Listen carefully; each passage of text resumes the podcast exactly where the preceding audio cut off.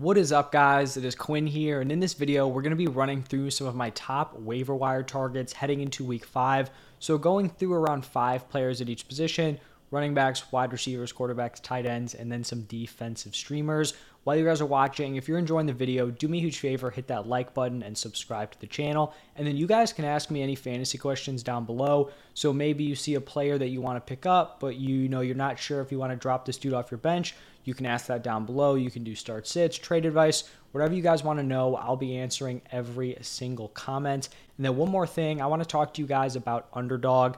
On Underdog, you can do best ball drafts, you can do weekly pickums, you can do weekly fantasy football drafts. If you guys are sitting here and you know maybe you're in one or two fantasy leagues, your teams are struggling, you're not exactly having a ton of fun, you can go in, you can join a best ball resurrection draft. It basically is going to be scoring from week 6 through the end of the season. You don't have to set your lineups. It's brand new ADP. You know, the rankings are totally switched up from the start of the season. So, a fun opportunity there. And if you guys sign up for Underdog using the code QUINN, they will double your first deposit up to $100. So you put in $10, they will give you 20 hop into two of those drafts. So there's going to be a link down below in the description if you guys are interested. But let's jump into the waiver wire targets. And I don't think I said at the top, but these are going to be players who are available in 50% or more leagues. And I'm using uh, the ESPN waiver wire to get those percentages. But we're going to start it off at the running back position. And I think this week the running backs are very, very strong.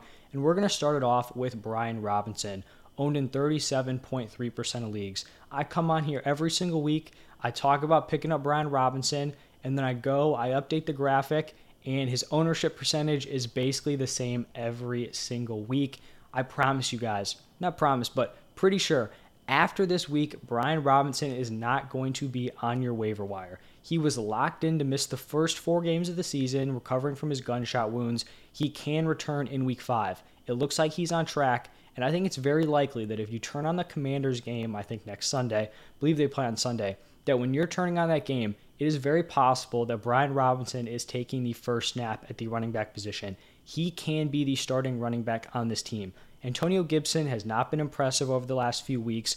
Brian Robinson was going to be the guy coming into the season, and you can grab a starting running back on an offense that may not be great, but they're not horrific you can grab that starting running back off of waivers. This is a very, very rare opportunity. If you guys have not picked up Brian Robinson yet, please, please do it. It is totally worth it.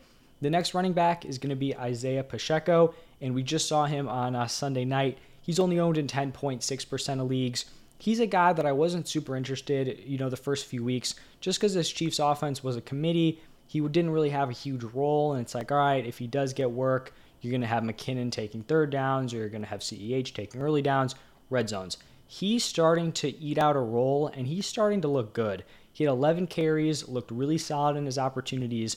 And the thing with CEH here, he continues to put up really strong production. He's been wildly touchdown dependent. I look at his numbers every single week. It's completely unsustainable, but you just got to keep firing him up as a start. The thing is, CEH isn't some daunting back, you know, for Pacheco to be backing up. CEH could very easily lose this job. I mean, I thought, you know, we could see Pacheco taking over after CEH dropped that fourth down. Like, CEH just seems like he is, you know, another drop or a goal line fumble away from losing that red zone work. And if Pacheco can come in, take that goal line work, then he's a weekly start. So I think he's a very strong guy to roster on your bench. And you're almost just betting on CEH kind of screwing up here because the red zone opportunities, the touchdown upside is just so high for whatever running back they want in there. So I definitely think he's worth rostering. Another guy who is totally worth rostering, and I've been hyping this dude up basically all throughout the offseason, heading into the season, waiver wire, all of it. Rachaad White owned in 11.4% of leagues, and I was hyping him up when he was just a pure handcuff, not getting any opportunities. I still said he was worth having on your team. He goes out on Sunday Night Football I know it's a weird game script. I'm not expecting him to be taking like 40% of the carries next week, but he goes out, he has a role, he gets into the end zone, he looks very competent as a pass catcher, and he is only owned in 11.4% of leagues. This is a guy who, you know, maybe in certain matchups could have a flex role, but once again, if Fournette goes down, Rachaad White becomes a weekly top 12 running back. These are the players you want on your teams. I mean, I'm sure you guys saw it for yourself. He looked solid. He's a fluid pass catcher. That's why I really liked him as a prospect. So I think he definitely needs to be on rosters, whether you have Leonard Fournette or not. Another handcuff that is definitely, you know, more owned is going to be Alexander Mattison, owned in 47.8% of leagues. He's the locked in Dalvin Cook handcuff. I'm sure the Cook owners were upset because Alexander Mattison did get the uh, touchdown early this morning. But so he's getting opportunities in a game where Dalvin Cook is playing. I don't think he's ever going to be startable with Cook in the lineup, similar to Rachaad White, right? Like they may have a few good games here or there, but you're never going to trust them if the lead back is ahead of them. But like I said with Rachaad White, if Dalvin Cook goes down, Mattison is probably a top 15 running back in that week.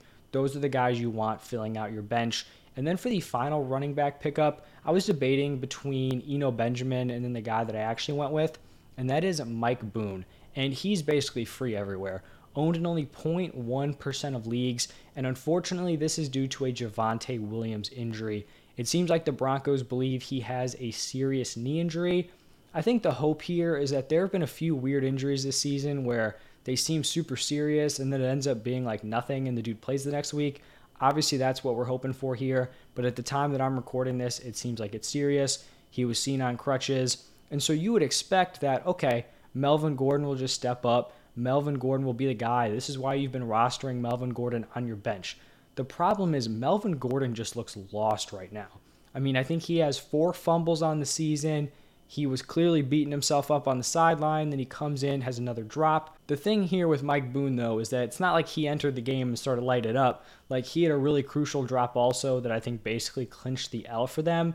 So this is kind of a weird spot where it's like if I had to bet on a running back, it would definitely be Melvin Gordon figuring it out, especially considering that he was struggling to hold on to the ball coming into this game and they were still playing him consistently, I guess, before he had that fumble here in week four. So I think Boone is worth rostering just in the case of Melvin Gordon just being done and kind of broken mentally. So I think he's worth a pickup. But if you're expecting, you know, Mike Boone to be getting Javonte Williams opportunities, I think you're going to be disappointed. But definitely someone to look at. And, you know, maybe these other guys aren't available in more competitive leagues. He is someone who probably is on the waiver wire and could be worth picking up. So I really like the running backs. We're going to be moving over to the wide receiver position, and I think there are still some solid options here. And we're going to start it off with Romeo Doubs. And I truly believe this dude will not be under that 50% ownership mark heading into week three or heading into week five. So this will be the opportunity to snag him. In week four, eight targets, five receptions for 47 yards, and a touchdown. He also dropped a deep touchdown, a perfect pass from Aaron Rodgers. I, once I saw that, I was like, oh, there he goes. He's never going to see the field ever again. It was like a Christian Watson in week one. They went back to him later on in the game. It doesn't seem like, you know, he's getting thrown in the doghouse.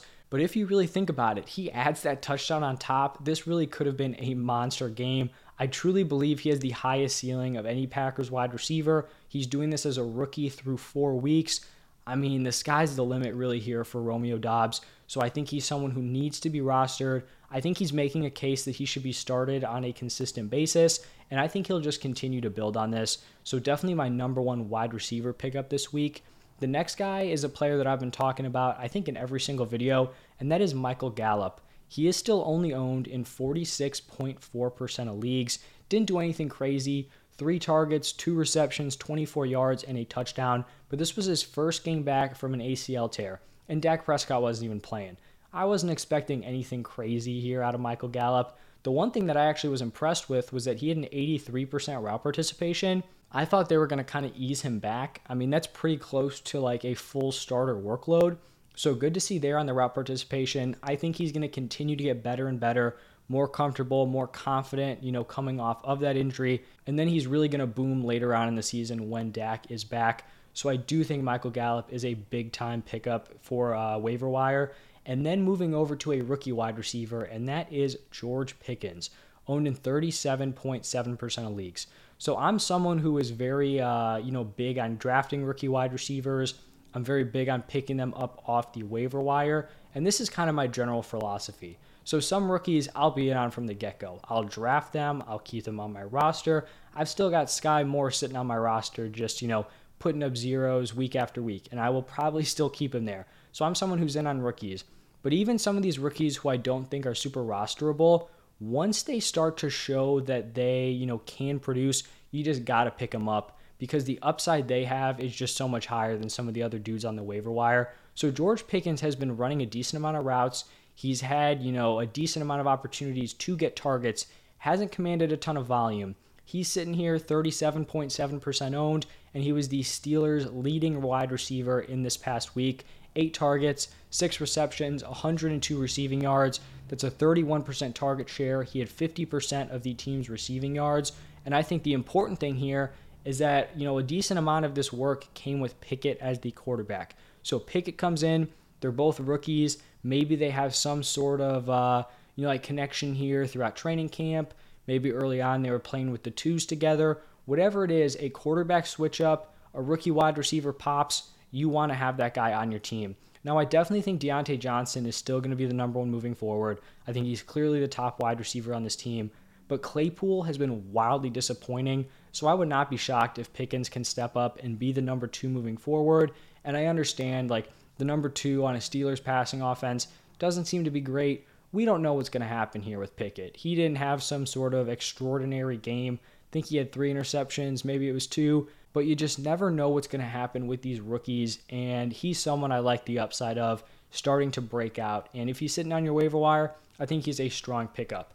And then we've got another guy who's a pretty consistent, uh, I guess, you know, dude who appears on this waiver wire video week after week and that is Isaiah McKenzie. I'm honestly pretty surprised he's sitting here at only 20% ownership, especially after his big week three.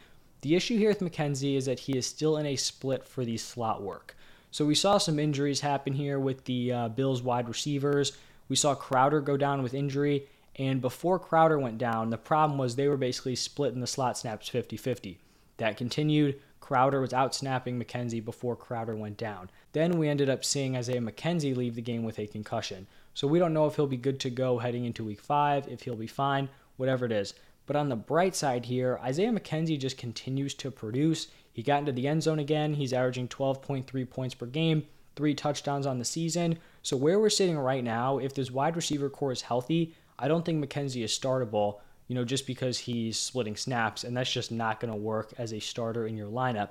However, if he keeps producing, starts eating into those opportunities, then he's someone who can become startable, and that's kind of what you're looking for here with McKenzie. And now the fifth and final wide receiver is going to be Corey Davis, who is owned in 6.9% of leagues, coming off of a big game, five receptions, 74 yards, and a touchdown, 18.4 PPR points. Zach Wilson looked brutal early on led some great drives towards the end of the game, which is encouraging to see because I'm in on a lot of these Jets weapons. Not really Corey Davis, but guys like Garrett Wilson, Elijah Moore, Breece Hall, big on all of those dudes. And through four games, Corey Davis was kind of a guy where I was like, he's going to fade away. These dudes are going to overtake him. He hasn't disappeared, averaging 13.3 points per game through four weeks. Now, I will point out here that he is running the wide receiver three routes. So, you know, early on in the season, we had Corey Davis as the number two. Garrett Wilson was getting the number three opportunities. Garrett Wilson was too good to deny. Garrett Wilson gets bumped up to number two. Corey Davis is running the third most routes on this team. So it's something to monitor here where those could continue to go down, but he's kind of also at the point where if he's producing at a high level, they're going to have to keep him out there, and he still is a talented wide receiver. So I'm not sure if he's someone who has super long term value, but maybe you're in a deeper league, you need a spot start here and there. I think you could do worse than Corey Davis at this point in time. Now, moving over to the quarterback position, full transparency here, the waiver wire quarterbacks are just not it. So instead of listing five dudes who I just didn't like at all, I just went with two here. One that I like, one I'm a little iffy on. The dude who I'm very confident in is Jared Goff, owned in 44.1% of leagues. Heading into this week, I thought Jared Goff was a start. Then we're hearing Amon Ra is out. We're hearing D'Andre Swift is out. We're hearing DJ Chark is out. And I'm like, nah, I'm out of here. I do not want to be starting Jared Goff anywhere when his number one dude's TJ Hockenson and he's thrown to Josh Reynolds and some other dudes we've never heard of. He goes out 33.2 fantasy points without those dudes in the lineup, without his top two weapons, and then another solid wide receiver. Through four weeks, he's averaging 22.2 points per game. This Lions offense looks really, really strong. So he is someone who, if you need a streaming quarterback, your quarterback's injured, underperforming, whatever it is, I think he's someone you roster and can give you probably top 12 quarterback play moving forward, especially when we're looking at, you know, some underperformers. Um, he's someone who could be giving you top 12, maybe even top 10 production when those dudes come back. And then the guy that I said I was a little iffy on, Geno Smith. So he is owned in only 14.6% of leagues. But the Seahawks have done a very interesting thing the last two weeks. So typically the Seahawks have been known as this kind of like slow paced offense, especially early on this year. They just want to grind it out, they want to run the ball a ton. Pretty gross for fantasy. They've really ramped up the pace of their offense. So they went from running like a league low number of plays per game to now being towards the very top. They're really playing to their strengths. They're relying on these elite wide receivers, DK Metcalf and Tyler Lockett. And Geno Smith has been the beneficiary of that, throwing for back to back 320 plus yard games and then accounting for at least two touchdowns the past two weeks. So I don't think this is a situation where just because they, you know, push the pace of play, Geno Smith's going to all of a sudden turn into, you know, Tom Brady out there throwing for 300 yards every week. But I do think in certain matchups, he could definitely be playable. And then when you just look at the other like waiver wire options at quarterback, this, you know, pace of play just gives Geno Smith something interesting that some of these other dudes are lacking. Now, moving over to the tight end position, pretty similar to the quarterbacks, it is disgusting. I think there's probably one dude on here that I would trust in my lineup as a start, and I wouldn't say they're like, you know, someone I'm overly confident in. But that guy would be Tyler Conklin, owned in 38.3% of leagues. He was someone who saw a ton of volume through three weeks. His route participation was elite. His snap share was elite. He did see a dip. I believe that is due to CJ Uzomah returning from injury, carving out a little bit of a bigger role. Conklin still had a 71% route participation, and he did get over eight points. Obviously, eight points seems pretty pathetic, but at the tight end position, if you're taking that, you know, it's not the worst thing in the world. So he's gone over eight points, uh, PPR points in four out of four games. So someone who should definitely be picked up and is definitely not like the worst starting tight end in your league. And then you'll see four other dudes here, and I wouldn't trust any of these guys in my lineup. But I understand the tight end position is just horrible. Even elite options have been bad. There's no consistency. It's rough. So these guys could just be tossed into the starting lineup, and you know you're just hoping for a touchdown, and it kind of is what it is. So we've got Logan Thomas owned in 31.8% of leagues had over 70% route participation, averaging five targets per game. You're hoping for a touchdown there. Taysom Hill owned in 10.8% of the leagues, got into the end zone in week four. Still, I think only put up a little over eight points. It'll just be interesting to see if these Saints injuries linger into week five. If Jameis misses, if Kamara, MT are out, it'll probably open up more opportunities for Taysom Hill. Then we've got Hayden Hurst, owned in 21.4% of leagues doesn't have elite route participation, doesn't have elite snap share, averaging 5.3 targets per game, and has weekly touchdown upside on this Bengals offense. And then the final tight end is Evan Engram, who has had really solid route participation. Just hasn't really translated it into points. He had a solid week two, was expecting bigger things in week three. It didn't happen. Then he goes out week four, has solid route participation again at 74%, but it's kind of a weird game, bad weather, Lawrence struggles. So maybe another dude will wait until uh, week five, but definitely someone that I wouldn't really want to be starting in my lineup. And then now onto some streaming defenses. I think we have four really strong kind of contenders here. We've got the Vikings owned in 20.8% of leagues going up against the Bears. Whatever team is playing the Bears, they should probably be one of the best streaming options. We've got the Dolphins owned in 31.9% of leagues going up against the Jets. Dolphins, solid defense. They're probably not going to be rostered a ton because they just went up against the Bengals. Rough matchup. I like a lot of the pieces on the Jets offense, but, you know, they definitely have some turnover opportunities there. So I think the Dolphins are a solid stream. We've got the Jaguars owned in 5.3% of leagues going up against the Texans. And then the Titans owned in 5.6% of leagues going up against the Commanders. So those are some of the top defensive streaming options.